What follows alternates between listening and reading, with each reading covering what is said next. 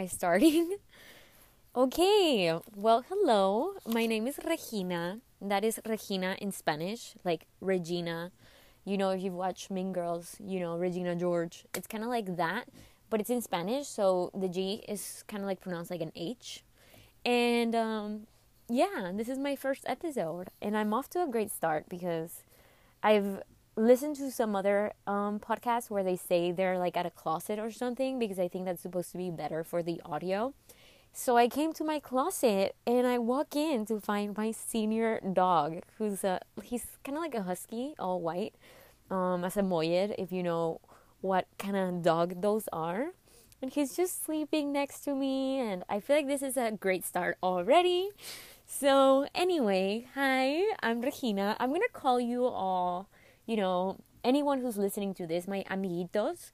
Amiguitos means friends in Spanish, and I just want to make more friends and tell you my thoughts or whatever. So this first episode, I just want to really introduce myself and, um, you know, get a conversation going.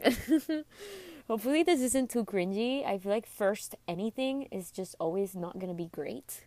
So anyway, let me just tell you a little bit about myself. I'm twenty-six years old.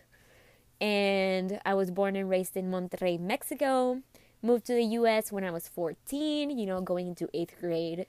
And I have three sisters and two brothers, so we're six total. And I feel like that really influences a lot of who I am because, I mean, I was just like always surrounded by siblings, so I'm very open-minded. Did you just hear my dog snore right now? Oh my God. Okay.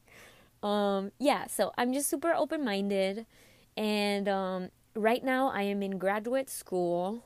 I'm going to dive into a little bit more of like my life experiences as we go on this podcast. But anyway, I do want to talk about pretty much everything in this podcast, like love, life, adulting, and, you know, just thoughts.